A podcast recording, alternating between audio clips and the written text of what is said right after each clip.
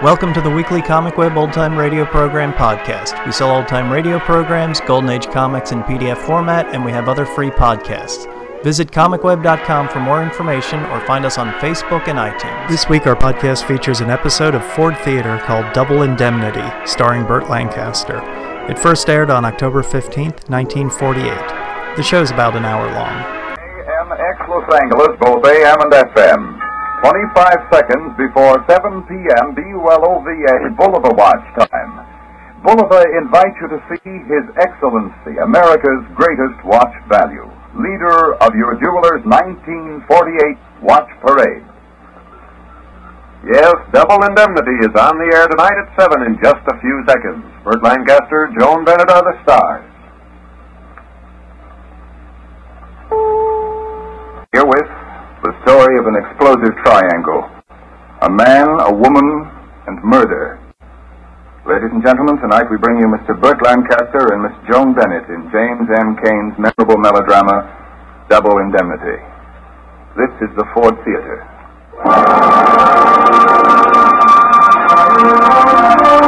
The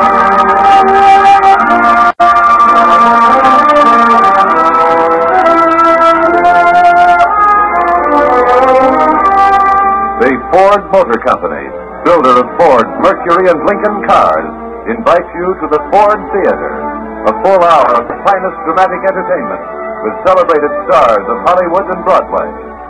And now to introduce tonight's program, here is the director of the Ford Theater, Fletcher Markle.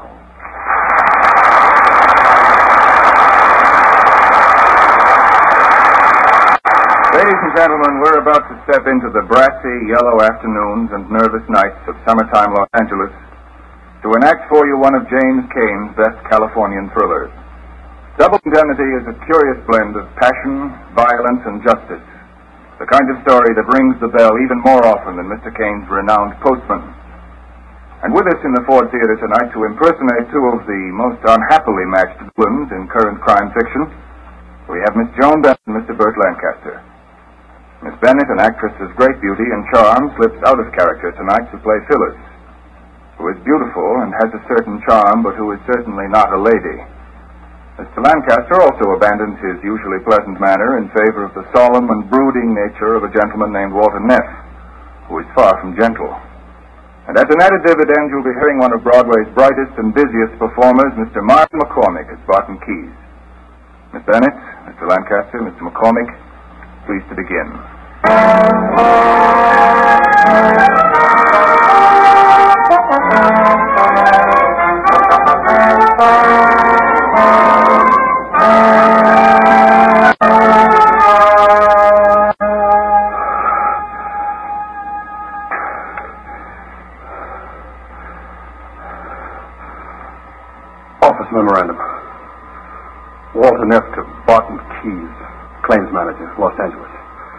Dear I take great pleasure in dictating this report to you.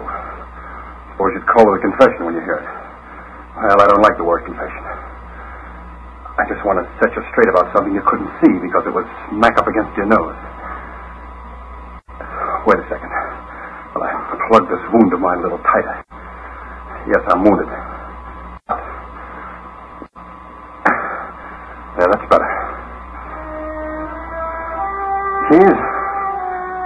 You think you're such a hot potato as a claims manager. Such a phony wolf on phony claims. Well, maybe you are. But let's take a look at that Dietrichson claim. Accident and double indemnity. You were pretty good in that for a while, Keyes. You said it wasn't an accident. Check. You said it was murder. Check. You thought you had a cold, didn't you? All wrapped up in tissue paper with pink ribbons around it. It was perfect. Except it wasn't. Because you made one one little mistake. When it came to picking the killer, you picked the wrong guy. You want to know who killed Dietrichson? Well, hold tight to that cheap cigar of yours, Keyes. I killed Dietrichson. Me, Walter Neff. Insurance salesman, 35 years old, unmarried, no visible scars. Until a little while ago, that is. Yes. I killed him. I killed him for money and for a woman. And I didn't get the money. And I didn't get the woman. Pretty, isn't it?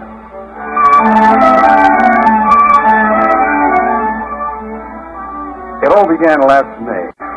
Around the end of May it was. I'd been out to Glendale. On the way back, I remembered this renewal possibility near Los Feliz Boulevard. So I drove over there. The house was one of those California Spanish houses everybody was nuts about about 10 or 15 years ago.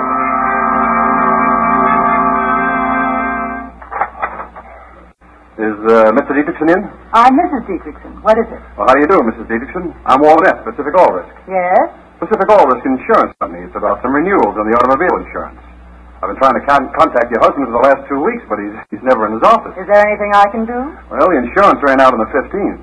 I'd hate to think of you having a smashed fender or something while you're not uh, full covered. Oh. Oh, perhaps I know what you mean.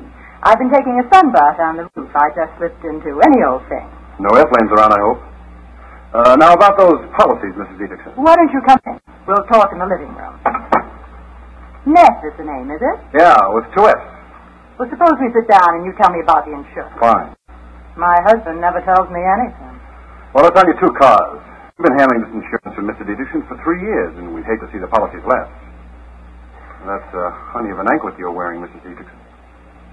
As I was saying, we'd hate to see the policies lapse. I guess my husband's been too busy down at Long Beach in the oil field. Well, couldn't I catch him at home some evening for a few minutes? You're a smart insurance man, aren't you, Mr. Neff? Well, I've been at it 11 years. Doing pretty well? Oh, it's a living. You handle just automobile insurance or all kinds? All kinds, right on down the line. Accident insurance? Accident insurance, for sure, Mrs. Dietrichson. I wish you'd tell me what's engraved on that anklet you're wearing, Just my name, which is Phyllis. Phyllis, huh? I think I like that. But you're not sure? Well, I'd have to drive it around the block a couple of times. Mr. Neff, why don't you drop by tomorrow evening about 8.30? He'll be here then. Who? My husband. You were anxious to talk to him, weren't you? Yeah, I was, but uh, I'm sort of getting over the idea, if you know what I mean. There's a speed limit in the state, Mr. Neff. 45 miles an hour. How fast was I going, officer? I'd say around 90. Suppose you get down off your motorcycle and give me a ticket. Suppose I let you off with a warning this time. Suppose it doesn't take. Suppose I have to whack you over the knuckles. Suppose I bust out crying and put my head on your shoulder. Suppose you try putting it on my husband's shoulder. That does it.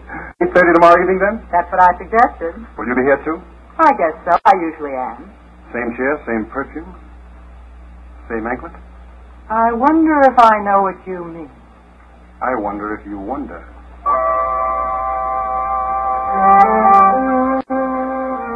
It was a hot afternoon, and I can still remember the smell of honeysuckle all along the street. How could I have known that murder can sometimes smell like honeysuckle? Maybe you would have known, Keyes, the minute you mentioned accident insurance, but I didn't. I felt like a million. I went back to the office to see if there was any mail. It was the day you had that truck driver from Inglewood on the carpet. Remember, Keyes? You sent for me. Hello, Walter. This is Sam Garlopis from Inglewood. Oh, sure, I know, Mr. Garlopis. I wrote a policy on his truck. How are you, Mr. Garlopis? I ain't so good. My truck burned down. Yeah, he just fired his big foot on the starter and the whole thing blazed up in his face. Yes, sir. And didn't even singe his eyebrows. No, sir. Yeah? Sit down, Walter. Now, look, Garlopis. Every month, hundreds of claims come to my desk. Some of them are phonies. And I know which ones. How do I know? Because my little man tells me. Uh-huh. What little man? Here, inside me. Every time one of these phonies comes along, my little man ties knots in my stomach. I can't eat. Yours was a phony claim, Garlopis. I couldn't eat. So what did I do? I sent a tow car over to your garage this morning, and they jacked up that burned out truck of yours. And what did they find? They found what was left of a neat pile of shavings. Shaving? What shaving? The ones you soaked with kerosene and dropped a match on. Uh, I ain't feel so good, Miss Keyes. Mm-hmm. Uh, here, just a minute. Sign this, and you'll feel fine. Sign what? It's a waiver on your claim, right here. Uh, Here, here. Have a pen. Now you're an honest man again. Goodbye, Garlopis. I ain't got no more truck. Twenty-six hundred bucks is what the truck cost me. That's a lot of dough right is. What's the matter, Garlopis? Don't you know how to open the door? Just put your hand on the knob. Turn it to the left. Now pull it towards you. That's the boy. Thank you, Mr. Keyes. Goodbye, Mr. Neff. Bye. Uh, what kind of outfit is this anyway? Are we an insurance company or just a bunch of dim-witted amateurs to write a policy on a mug like that? Now, wait a minute, Keyes. I don't rate this beef. I clipped a memo to that Garlopis application to have him thoroughly investigated before we accepted the risk. I know you did, Walter. I'm not beating at you. It's the way the company will write anything just to get it down on the sales sheet. And I'm the guy that has to sit here up to my neck in phony claims so they won't throw more money out the window than they take at the door. okay. Turn the record over and let's hear the other side. Walter, I've had 26 years of this, and let me tell you, I'm getting just... And you loved every minute of it, Keyes. You love it. Only you worry about it too darn much. You and that little man. That's enough from you, Walter. Get out of here before I throw my desk at you. I love you too.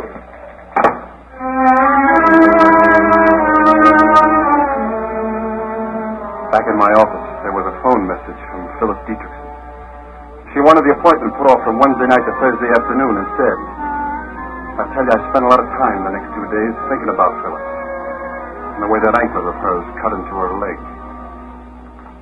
I hope you didn't mind my changing the appointment, Mr. Neff. Last night wasn't so convenient. No, that's all right. I was I was working on my stamp collection. I was just fixing myself some iced tea. Would you like some? Yeah. Unless you got a bottle of beer that's not working. Oh, I never know. There might be some in the icebox. Nettie! About those renewals, Mr. Neff. I talked to my husband about it. He'll renew it. You he told me so. As a matter of fact, I thought he'd be here this afternoon. But he's not? No. That's terrible. Nettie! Oh, I forgot. Today's the maid's day off. Well, never mind the beer. Iced tea will be fine. Lemon? Sugar? Fix it your way. As long as it's the maid's day off, maybe there's something I can do for you. Like, uh, like running a vacuum cleaner? Well, I used to peddle vacuum cleaners. Not much money, but you learn a lot about life. Oh, I didn't think you'd learn it from a correspondence course. Your tea. Thanks. Mr. Neff, I, uh... Make it Walter, huh? Walter? That's right. Tell me, Walter, on this insurance, how much commission do you make? 20%. Why? Oh, I thought perhaps I could throw a little more business your way. I can always use it. I was thinking about my husband. I worry a lot about him down in those oil fields. It's very dangerous. Not for an executive, is it? Oh, he just doesn't sit behind a desk. He's right down there with those drilling crews. It's got me worried sick. You mean some dark night a crown block might fall on him, huh? Oh, please don't talk like that. But that's that. the idea. Well, don't you think he ought to have accident insurance? Uh-huh. Well, what kind of insurance could he have? Well, enough to cover doctors and hospital bills. Say 125 a week cash benefit. And he'd rate around 50,000 capital sum. Capital sum, what's that? In case he gets killed. Maybe I shouldn't have said that. Now, I suppose you have to think of everything in your business. Uh, I want to ask you something, Walter. Did I get an insurance policy on my husband without bothering him at all? How's that again? It would make it easier for you, too. You wouldn't even have to talk to him. Well, why shouldn't he know? Because he doesn't want accident insurance. He's, he's superstitious about it. A lot of people are. That's funny, isn't it? If there was a way to get it like that, all the worry would be over. See what I mean, Walter? Sure. You mean you wanted to have that policy without him knowing it? And that means without the insurance company knowing he doesn't know it. That's the setup, isn't it? Is there anything wrong with it? No. I think it's lovely. And then if some dark, wet night that crown block did fall on, What crown block? only uh, sometimes it can't quite make it on its own. It has to have a little help. I don't know what you're talking Of course, it doesn't have to be a crown block. It could fall out of the upstairs window. Any little thing like that. Just so long as it's a morgue job. Are you crazy? Not that crazy. Goodbye, Mrs. Dietrichson. What's the matter? Look, you can't get away with it. You want to knock 'em off, don't you? That's a horrible thing to say. What do you think I was, anyway? A guy that walks into a good-looking dame's front parlor and says, Good afternoon, I sell accident insurance on husbands. Have you got one that's been around too long, or one you'd like to turn into a little hard cash? Just give me a smile, I'll help you collect. Boy, what a dope you must think I am. I think you're rotten. I think you're swell, as long as I'm not your husband. Get out of here. You bet I'll get out of here, baby. I'll get out of here, but quick.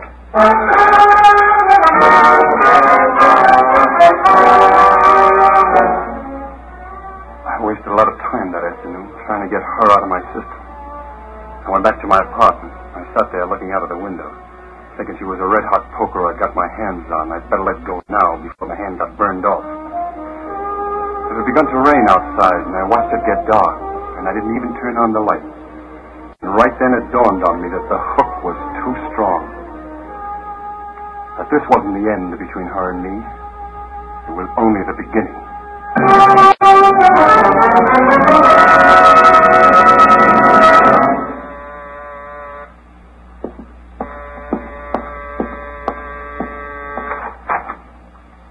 Hello forgot your hat this afternoon. How did you know where I live? You're in the phone book. It's raining. Come in. Be the coat off and sit down. Your husband working? Yes, he phoned he'd be late. It's about time you said you're glad to see me. I knew you wouldn't leave it like that. Like what? Sit down. Like it was this afternoon. I must have said something that gave you a terribly wrong impression. You must never think anything like that about me, Walter. Okay. No, it's not okay. Not if you don't believe me. Now, what do you want me to do? I want you to be nice to me. Like the first time you came to the house. It can't be like the first time. Nothing's happened. I know it has. It's happened to us. Maybe I oughtn't to have come. Maybe you wouldn't. You want me to go? No. Come here, baby. Walter. Perfume on your hair. What's the name of it? I don't know. I bought it in Ensenada. You know, about about six months ago, a guy slipped on a cake of soap in his bathtub. Knocked himself cold, was drowned. Only he had an accident insurance. So, they had an autopsy, and she didn't get away with it. Who didn't? His wife. All she collected was a three to ten stretch into Tehachapi. Perhaps it was worth it to her. Walter, let me go for a second. Sure. Make yourself at home. It's nice here, Walter. There's a wonderful view over here out the window. No, thanks. I hate looking out at the rain. Oh, oh you ought to have your couch resprung. Did you ever think of a divorce? He wouldn't give me a divorce. Too much money? He hasn't got any money. Not since he went into the oil business. But he had it when you married him. Yes, he had. And I wanted a home. Why not? Move. But that's not the only reason. I was his wife's nurse. She was sick a long time. When she died, he was terribly broken up. I, I pitied him so. And now you hate him. Yes. He's always been mean to me. Even his life insurance all goes to that daughter of his, that Lola. Nothing to you at all? No, and nothing is just what I'm worth to him. And so you you lie awake in the dark and listen to him snore and and get ideas. Walter, I don't want to kill him. I never did. Not even when he gets drunk and slaps my face. Only sometimes you wish you were dead. Perhaps I do. And you wish it was an accident and that you had that policy for fifty thousand dollars. Is that it? I'll tell you what it would be like if you had that accident policy and tried to kill him. We've got a guy in our office named Keyes. In three minutes he'd know it wasn't an accident.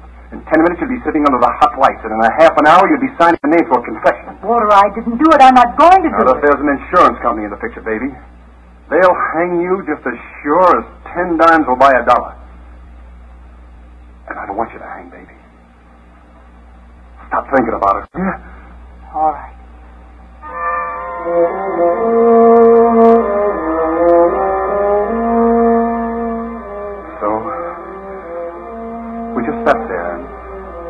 Started crying softly, like rain on the window. And we didn't say anything. Maybe she'd stopped thinking about it, but I hadn't. I couldn't. Because you know how it is, Keyes. In this business, you can't sleep for trying to figure out all the tricks they could pull on you.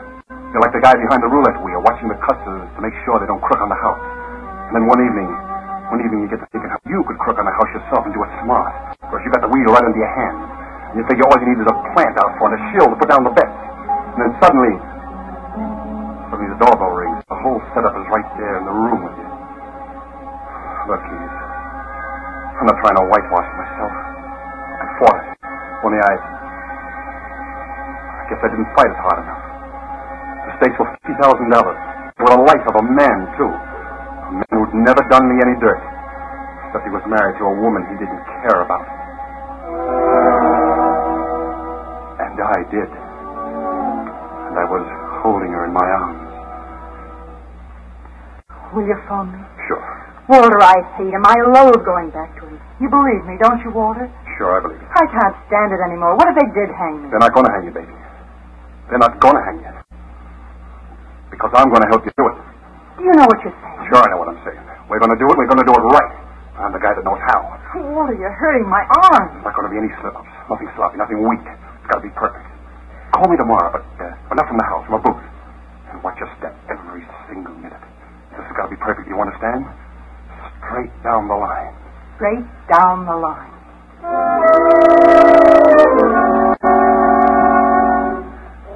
And that was it.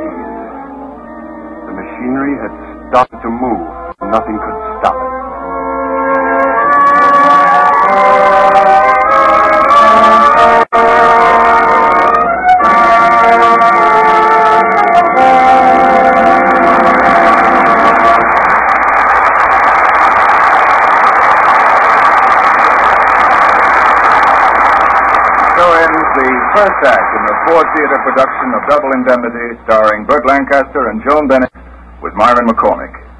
And now, Nelson Case. For four months now, you've been seeing a new car on the road, floating by on the highway, gliding past on the street.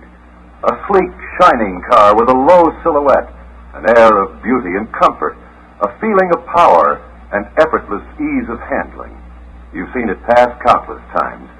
You've admired the way it hugs the road and flows around curves and over bumps, the way it maneuvers in traffic. From far away, you've recognized the distinctive airfoil grille and advanced design. And you've stopped to look closely at its smooth modern lines, its picture windows, its roomy interior, a luxurious living room on wheels, the comfort and strength and beauty that are built into every detail. Yes, you know very well what car it is. Like millions of others know it, you follow it with your eyes because you find pleasure just in looking at it. And every time you see it, you know why it's the car of the year, the 1949 Ford. And now, Joan Bennett and Burt Lancaster resume the Ford Theater's presentation of Double Indemnity.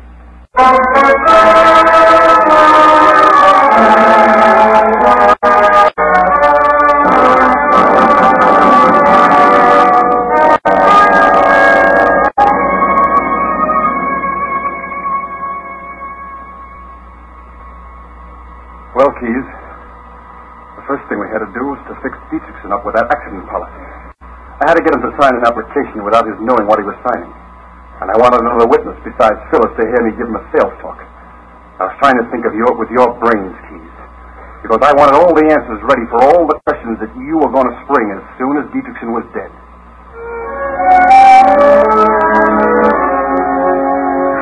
A couple of nights later, I went to the house. Everything looked fine, except they didn't like the witness that Phyllis had brought in.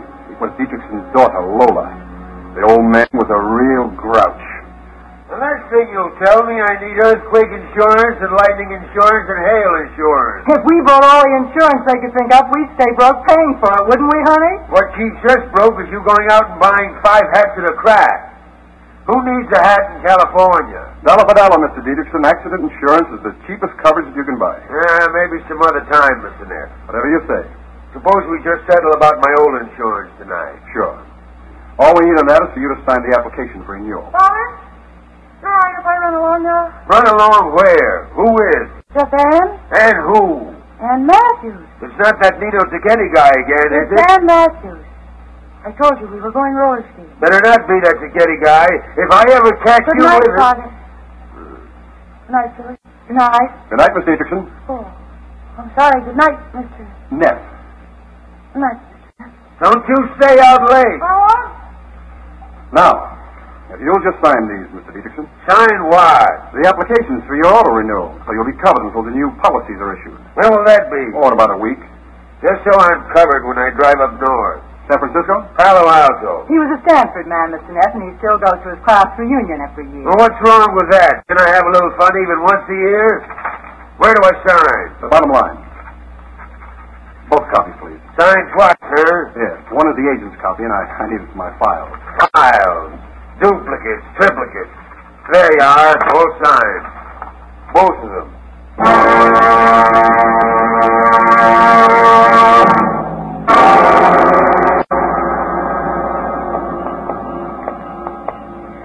I'll walk Mr. Neff out to his car. It's right where he left it. You'll get cold. I'll be all right. Walter, was it all right? Fine. He signed it, didn't he? Sure it is. You saw him. Listen. That be said he was going to make to Palo Alto. When does he leave? End of the month. He drives, huh? He always drives. Well, not this time. You're going to make him take that train. Why? Because it's all worked out for trains. Listen, baby. There's a clause in every accident policy. A little thing called double indemnity. That means they pay double on certain kinds of accidents. The kind that almost never happen. Like, for instance, if a guy is killed on a train, they pay a hundred thousand instead of fifty thousand. I see. We're hitting it for the limit, baby. That's why it's got to be the train. It'll be the train, Walter. Just the way you want it. Straight down the line.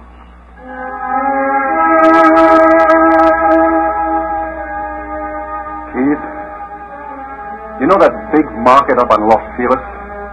That's the spot Phyllis and I had picked out for a meeting place. There were still a lot of details that she had to know by heart. I didn't let her call me at the office. So she was to be at the market every morning about 11 o'clock. And I could sort of run into her any day I wanted to see her. Sort of accidentally on purpose. Walter, I've got to talk. Not so loud. Let me talk first. All set. The accident policy came through. I got it in my pocket. I got it too. I him down at the oil field. Thought he was paying for the auto insurance. Check's just made out to the company, so it can be for anything. But you have to send a check for the auto insurance. Open your bag quick. I'll put the policy inside. Here. Can you get in the safe deposit box? Yes, we both have keys. Fine. But don't put the policy in there yet. I'll put it away. Okay. Now, when is he leaving on the train? That's just it. He isn't going. What? I've been trying to tell you the trip is off. Uh, mister, could you reach me that package of baby food? That one up there. Oh, oh, sure. Here you are. Oh, thanks. I don't know why they always put what I want on the top shelf. Go ahead, baby. Listen. Walter, he had a fall down at the oil field. Broke his leg. It's in a cast. What do we do now? Nothing. We just wait Wait for what? until he can take the train. I told you, it's got to be the train. There are other ways. Maybe. Maybe, but we gotta wait. Maybe we have, Walter, only it's so tough not being able to see. It's like a wall between us. Look, I better go now, baby. And just remember, I'm thinking of you every minute.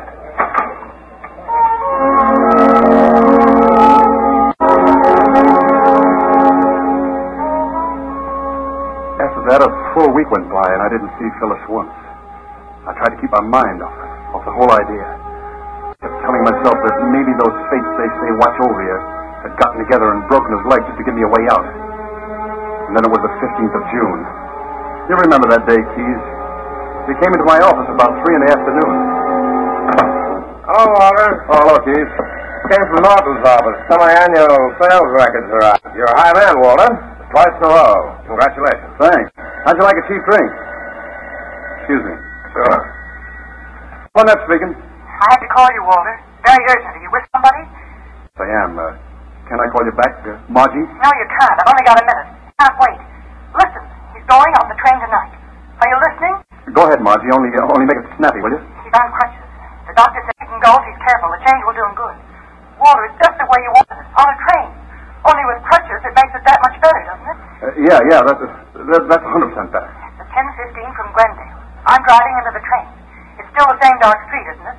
And the signal is still three honks of the horn. Yeah. Okay, anything else? Uh, no, uh, uh, wait. Uh, what color did you pick? He'll be wearing a navy blue suit. And the cast is on his left leg. Uh-huh. Uh, yeah, that, that, that suits me fine. This is it, Walter. I'm shaking like a leaf. Straight down the line for both of us. I love you, Walter. Goodbye. Sorry, Keyes. Margie, huh? I bet she drinks from the bottle. Well, I gotta get back to my office. Uh, yeah, sure. The plan for the murder was simple. I planned myself an alibi which would prove that I hadn't been out of the house all evening. I put on a navy blue suit just like the one Dietrichson was wearing. I go down the back stairs, walk out to the Dietrichson house, sneak into the garage with a key that Phyllis had given me, and hide in the back of the car. On the way to the station, Phyllis was going to drive off somewhere onto a dark street and honk the horn three times when the coast was clear. Oh,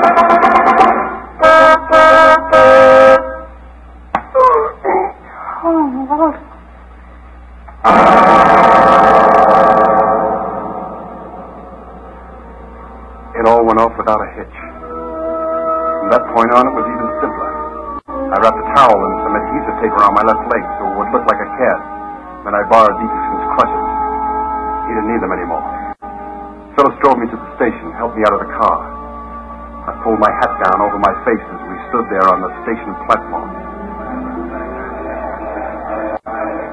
I start as soon as the train leaves, right? Right. And when you get to the refinery, turn off onto the dirt road.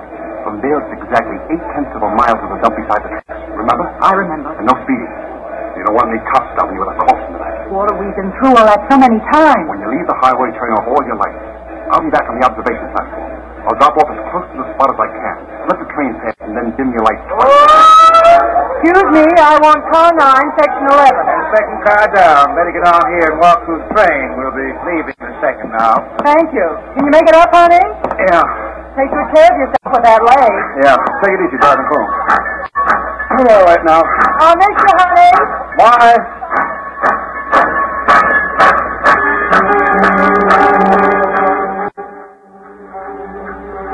I got to my berth and I told the porter to make it up. Then I told him I was going back to the observation car for a smoke. I shook him off when he wanted to help me. I got a jolt when I got out onto the observation platform. There was a guy there who wanted to talk. You know him, he's a fellow named Jackson. Evening. My name's Jackson. Going all the way to Medford, Medford, Oregon. Uh-huh. I had a broken arm once. That darn cast itches something serious, doesn't it?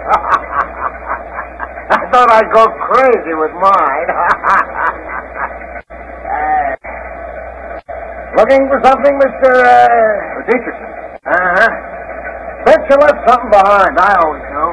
My cigar case. I, I guess I left it in my overcoat pocket back in the section. Would you like to roll yourself a cigarette? No, no, thanks. I, I really prefer cigars. Maybe the porter could. Uh... I could get you cigars for you. Be glad to, Mr. Dietrichson. Well, if it's, if it's not too much trouble, it's car 9, section 11. Car 9, section 11. A pleasure.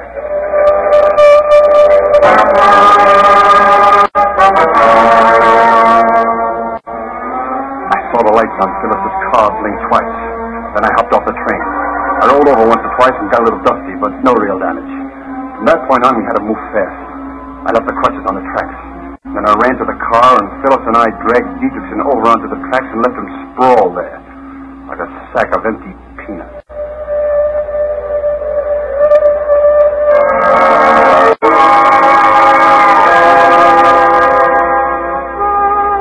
That's all there was to it.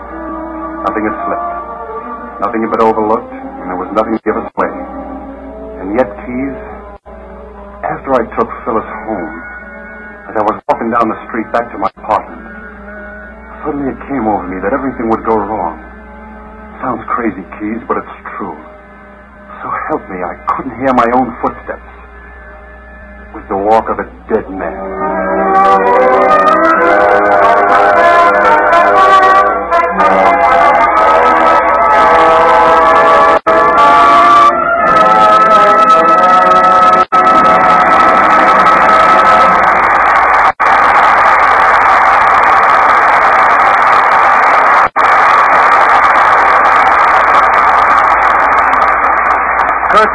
Murder and the second act of Double Indemnity, starring Burt Lancaster and Joan Bennett with Myron McCormick. Nelson Case, let us talk. Gladly. I have a question. The other day, I had a chance to drive a 49 Ford in traffic, and I was amazed at how beautifully it handled. Now, why? What's the secret of that new Ford steering? Basically, it's the improvement in the geometry of the steering assembly. The uh, geometry? Yeah. You stop to think about it, the two front wheels and the steering gear form the three points of the triangle. In the 1949 Ford, that triangle has been constructed so that the driver gets the most effective steering with the least amount of effort. Technically, it's an improvement in the steering linkage. Well, it's certainly effective. In traffic and parking, the 49er handles like a dream. Have you had it out on the highway? No, not yet, but I intend to. Well, that's where the new Ford ride really shows up. The hydrocoil springs in front and the Paraflex springs in the rear simply float the car over the bumps. The wheels may be- go up and down on rough roads, but the passengers don't. I know that. Everybody says the new Ford's a smooth riding car, and they're right. And being a man who's long of leg, I appreciate its roominess, particularly on long drives. But then that's the basis of the design of the whole car. The 49 Ford was created for comfortable riding and easy driving. That's the important thing about it. Everybody knows how good the 1949 Ford looks, but you've got to ride it to know how good it really is. We're in complete agreement. Thank you, Mr. Case. There's one thing more. Uh, yes? Station identification. Oh, yes. Station identification, then. Following which, we'll hear the third act of Double Indemnity, starring Burt Lancaster and Joan Bennett. This is CBS, the Columbia Broadcasting System. KNX, AM and FM, Columbia Square, Los Angeles.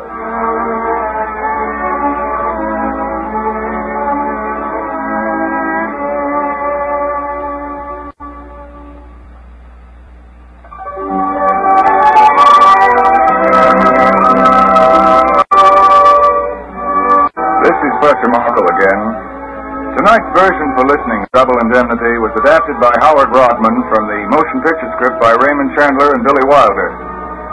Radio is frequently indebted to Hollywood for its dramatic material. Recently, however, Hollywood has discovered that it can find excellent film material in radio. Mr. Burt Lancaster, for instance, is currently starring in Sorry, Wrong Number, which Paramount Pictures adapted from a radio script. Mr. Lancaster, who's a busy man these days, may also be seen soon in Kiss the Blood Off My Hands. Bennett's latest vehicle is the Eagle Lion production, Hollow Triumph. Now for the third act of Double Indemnity.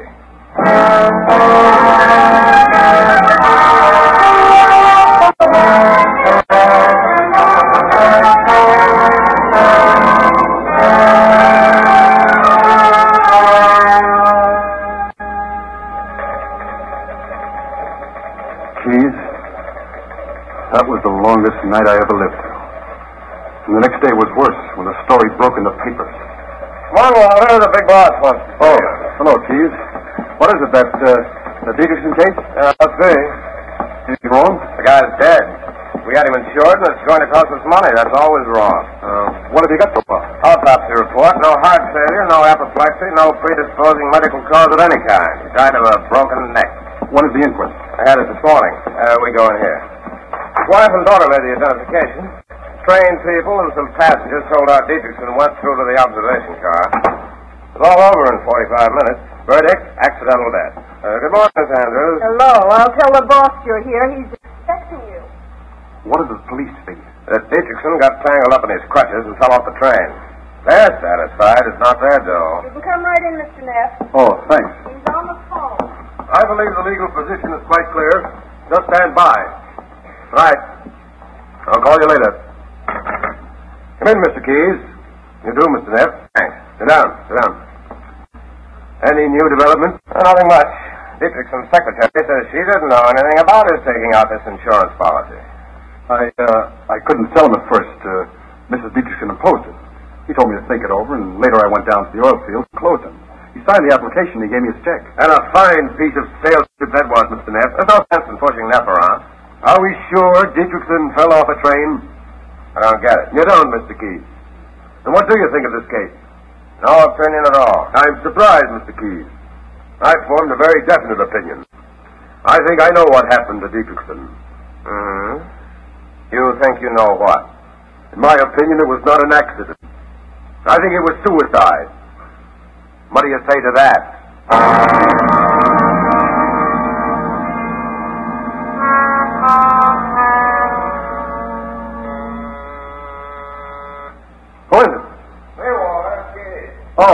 Hello, Keyes. What's in your mind? Uh, forgive me for driving around to your apartment, Walter, but uh, there's something wrong. Yeah? I ate dinner two hours ago. Stuck halfway. I got myself an idea and couldn't swallow. There's something wrong with that Dietrichson kid. Well, uh, well, what's in your mind? That broken leg. Dietrichson broke his leg. What are you talking about? Talking about Dietrichson. He had accident insurance, didn't he? Then he broke his leg, didn't he? For what? He didn't put in a claim. Why didn't he put in a claim? Why? What the dickens are you driving at? Uh, maybe he just didn't know he was insured. Oh, no, no, that couldn't be. You delivered the policy to him personally, didn't you, Walter? Sure, I did. Uh-huh. Got any bicarbonate of soda? No. Uh, no, I haven't. Uh, maybe Norton was right. Maybe it was suicide. No. Not suicide. But not accident either. Well, what else? Look. A man takes out an accident policy that's worth a $100,000 if he's killed on a train. Then, two weeks later, he is killed on a train. And not in a train accident, mind you, but falling off an observation car. Something has been worked on us. Well, uh, such as such as what? Murder? Who do you suspect? I always tend to suspect the beneficiary. The wife? Yeah. That wide-eyed dame that didn't know anything about anything. You're crazy, Keyes. She wasn't even on the train. I know she wasn't, Walter. I don't claim to know how it worked, or who worked it. But I know that it was worked. Well, I've got to get to a drugstore. That dinner feels like a hunk of concrete inside of me. Good night, Walter. Oh, Keyes. Uh, what are you going to do? I'd like to move in on Mrs. Dietrichson right now, tonight. If it wasn't for boss and his striped pants ideas about company policy. Only you haven't got a single thing to go on, Keyes. Uh-huh, no, not much. 26 years experience, all the percentage there is, and this lump of concrete in my stomach. Uh, see you in the morning. Good night. Walter, Huh? Oh, Phyllis. Did you hear? how much do you think he knows? It's not what he knows, but those stinking hunches of his. But he can't prove anything, can he? Not if we're careful. Not if we don't see too much of each other for a while. For how long a while? Well, and, until this all dies down. You don't know Keyes the way I do. He'll watch you every minute from now on. Are you afraid, baby? Yes, I'm afraid. But not of Keyes. I'm afraid of us. It's you and me I'm afraid of, Walter. It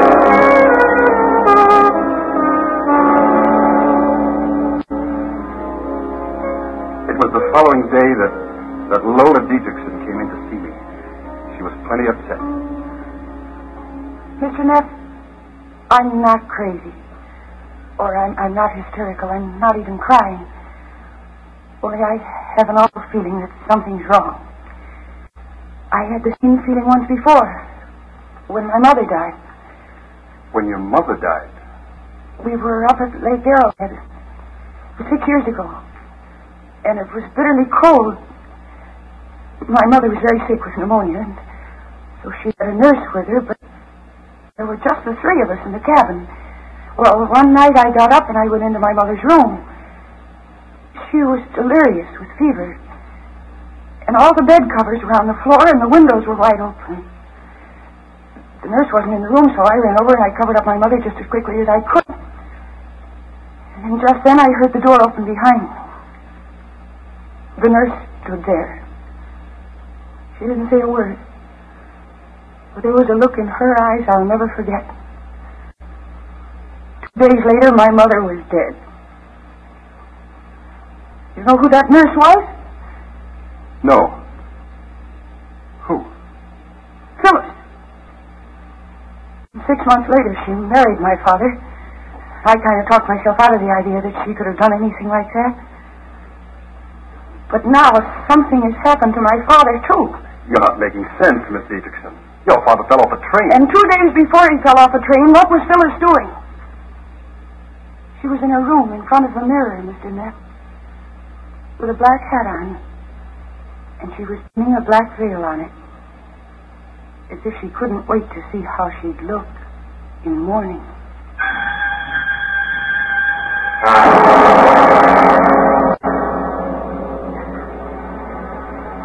Lola Dietrichson was going to tell her story to anybody who would listen to you.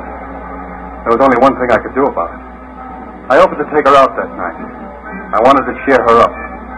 So I took her to dinner at a little Mexican joint on Olvera Street where nobody could see it. The next day, Sunday, we went for a ride down to the beach.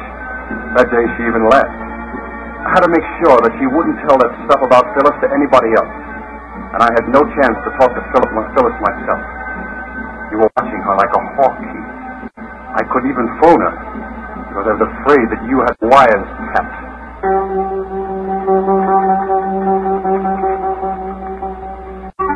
And then you closed in on us a little more. You even tracked down Jackson, the guy on the observation platform. And with his help, you figured it all out to the letter. The fact that Dietrichson was never on the train in the first place. The fact that someone had posed as Dietrichson sent Jackson back for cigars, jumped off the tracks, and planted Dietrichson's body on the tracks. The only thing you didn't know was that the guy who jumped off the train was me. I wasn't sure how much you did know.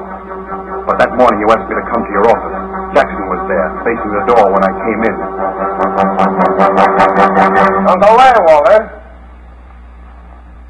This is Mr. Jackson. Mr. Jackson? He's checking some pictures for me. Look, Mr. Jackson. Here's a picture of Dietrichson. Is that the man you talked to on the train that night? Uh, no, sir, it is not.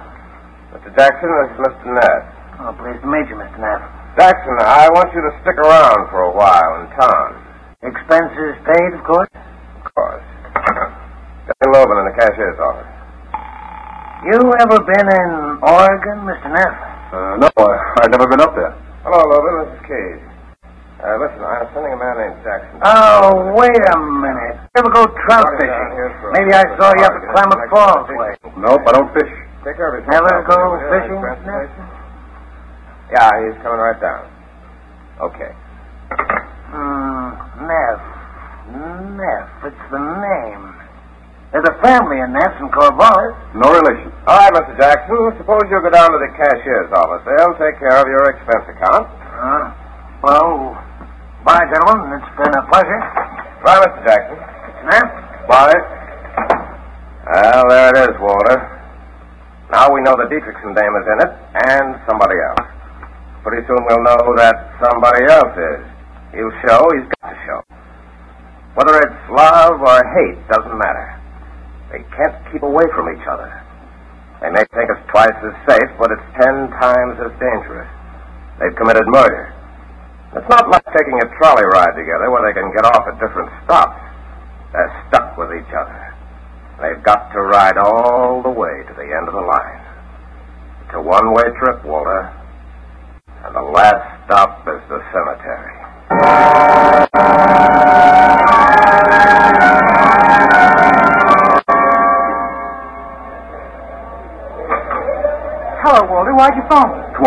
What's the matter? Everything's the matter.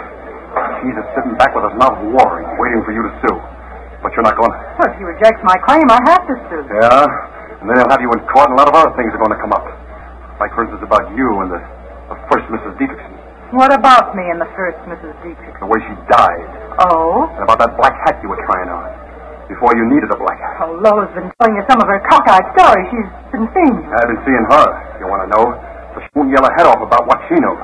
Putting on an act for you, crying all over your shoulder, that lying little... Look, all I'm telling you is you're not going to sue. It isn't the money anymore. It's our necks.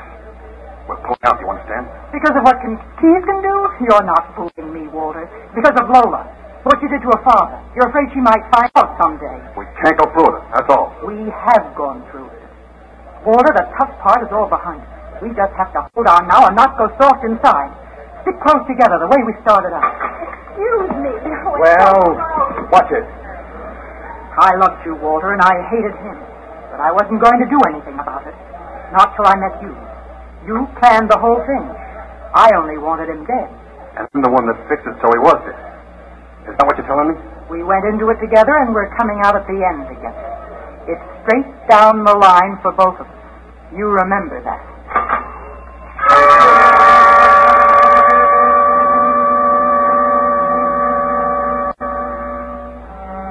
I remember, Keyes. About that trolley ride you talked about in the cemetery at the end of the line. And then I got to thinking what cemeteries were for. I guess that was the first time I ever thought of Phyllis that way. Dead, I mean.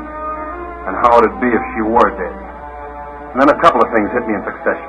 First, Lola. I saw her three or four times that week. Last time she told me about a boyfriend she used to have, a guy she was still in love with.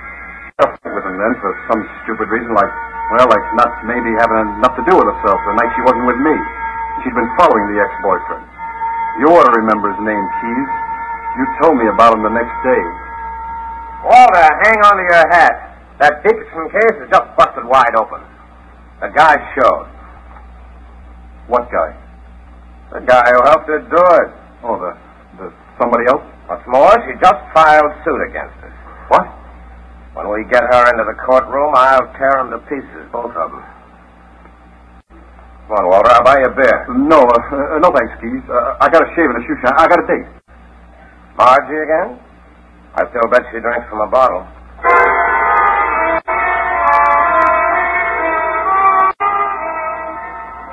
I was scared stiff, Keyes.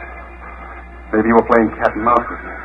And maybe you know all along that I was somebody else. I had to find out and I knew where to look in your office. Late that night, I took a record out of your files and I played it on the dictaphone. This same dictaphone. Memo to Mr. Norton, confidential. Dietrichson file. With regard to your proposal to put Walter Neff under surveillance, I disagree absolutely. No connection whatever has been established between Walter Neff and Mrs. Phyllis Dietrichson. Whereas I am now able to report that such a connection has been established between her and another been observed to visit Mrs. Dietrichson on several successive nights, and we have succeeded in identifying him as one Nino Zachetti.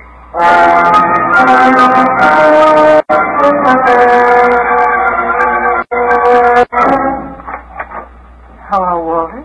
Hello, baby. I was sitting with the lights out, watching for you. Anybody else in the house? Nobody.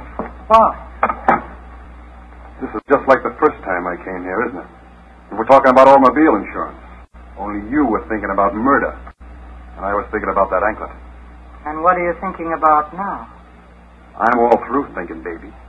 I just came to say goodbye. A friend of mine's got a funny theory.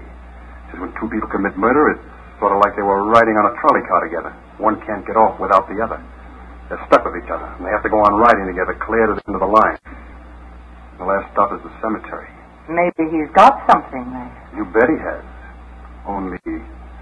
I've got another guy to finish the ride for me. Just who are you talking about? An acquaintance of yours, uh, Mr. Zachetti. Been you and this Zachetti guy all along, hasn't it? That's not true. Well, it doesn't make any difference if it's true or not. Point is, Keyes believes Zachetti is the one he's been looking for. Walter, maybe I don't go for the idea. Maybe I'd rather do a little talking. You know, sometimes people are where they can't talk. Under six feet of dirt, maybe. And if it was you, they'd charge that up to Zachetti, too, wouldn't they? Sure they would. And that would make everything just lovely for you, wouldn't it? That's right. And if it's got to be done before that suit of yours comes to trial and Lola gets a chance to send off, before they trip you up in the stand and you start to go down and drag me with you. Maybe I had Zachetti here so they wouldn't get a chance to trip me up. We can get the money and be together. That's cute. Say it again.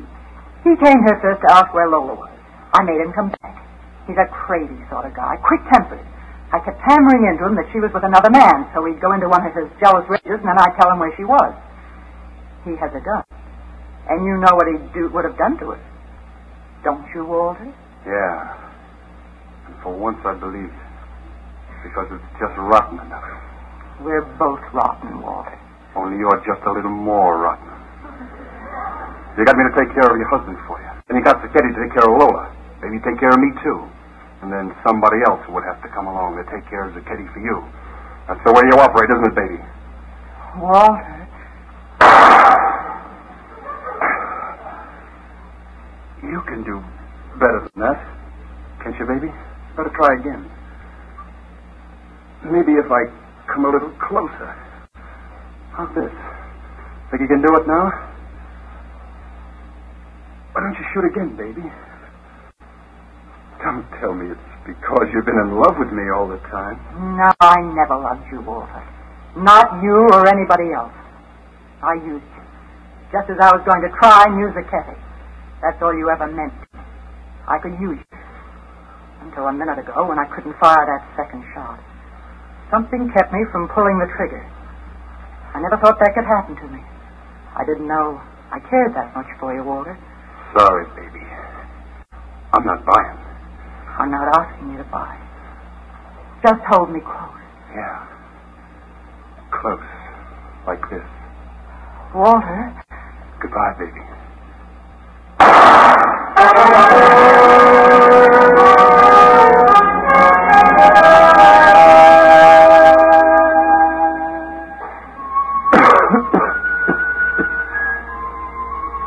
It's almost 4.30 still lying alone up there in that house.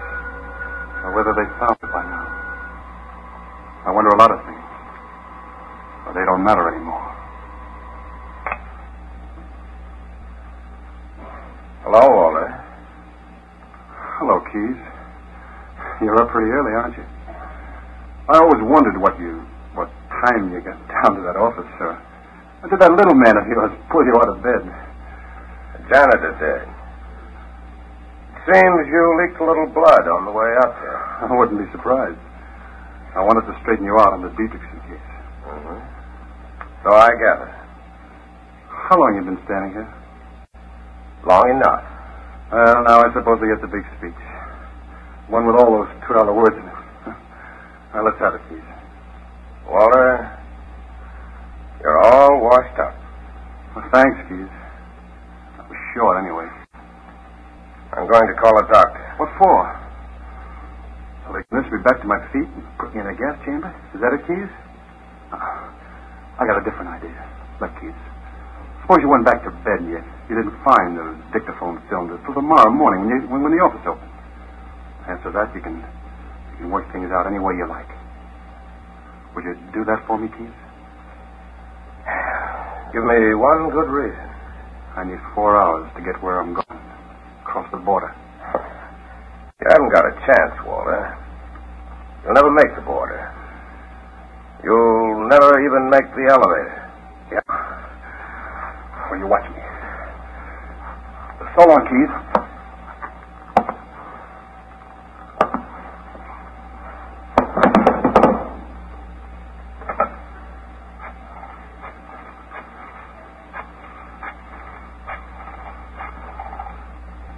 Keyes. How you doing, Walter?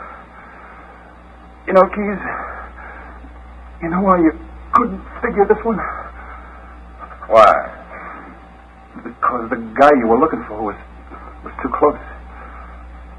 He was right across the desk from you. Closer than that, Walter. Yeah. I love you too.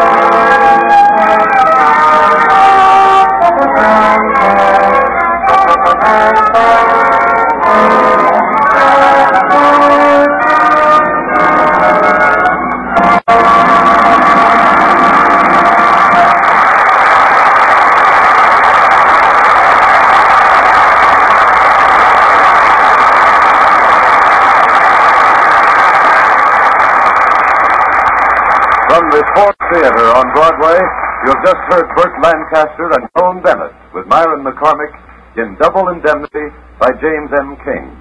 The original musical score was composed and conducted by Cy Feuer. The Ford Theater, a full hour of dramatic entertainment, is brought to you every Friday by the Ford Motor Company, builder of Ford, Mercury, and Lincoln cars, Ford trucks, farm tractors, and industrial engines. Now again, Fletcher Markle.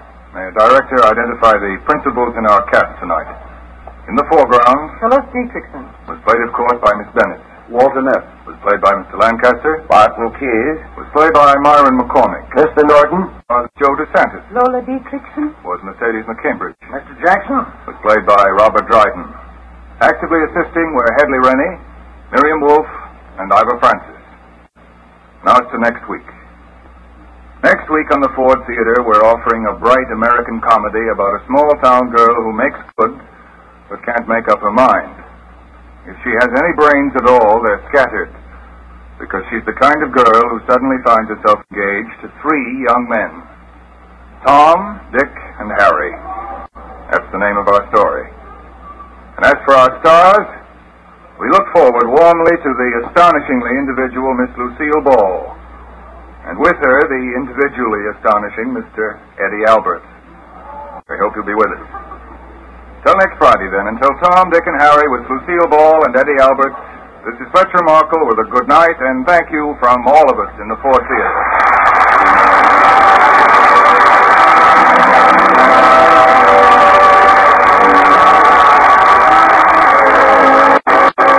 Double Indemnity was presented tonight with the courtesy of Paramount Pictures, producers of Night Has a Thousand Eyes, starring Edward G. Robinson, John Lund, and Gail Russ.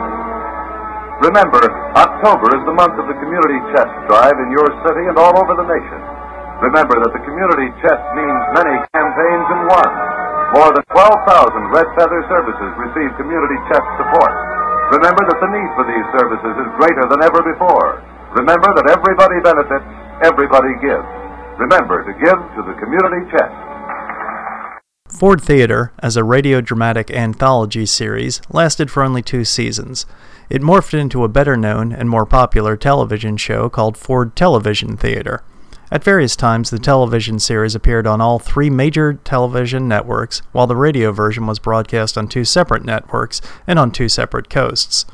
Ford Theater was named for its sponsor, the Ford Motor Company, which had an earlier success with its concert music series, the Ford Sunday Evening Hour, which ran from 1934 to 1942. The first season of the radio show was broadcast from New York City on NBC with such actors as Ed Begley, Shirley Booth, and Vicki Vola. This season ran from October 1947 to June 1948. Due to poor ratings, Ford moved the show to Hollywood and CBS for the second season, where top Hollywood actors headed the casts. This second season, which lasted from October 1948 to July 1949, received much higher ratings. However, with television rising in popularity, Ford decided to end its radio show and focus solely on television. Thanks for listening, and we'll catch you next week.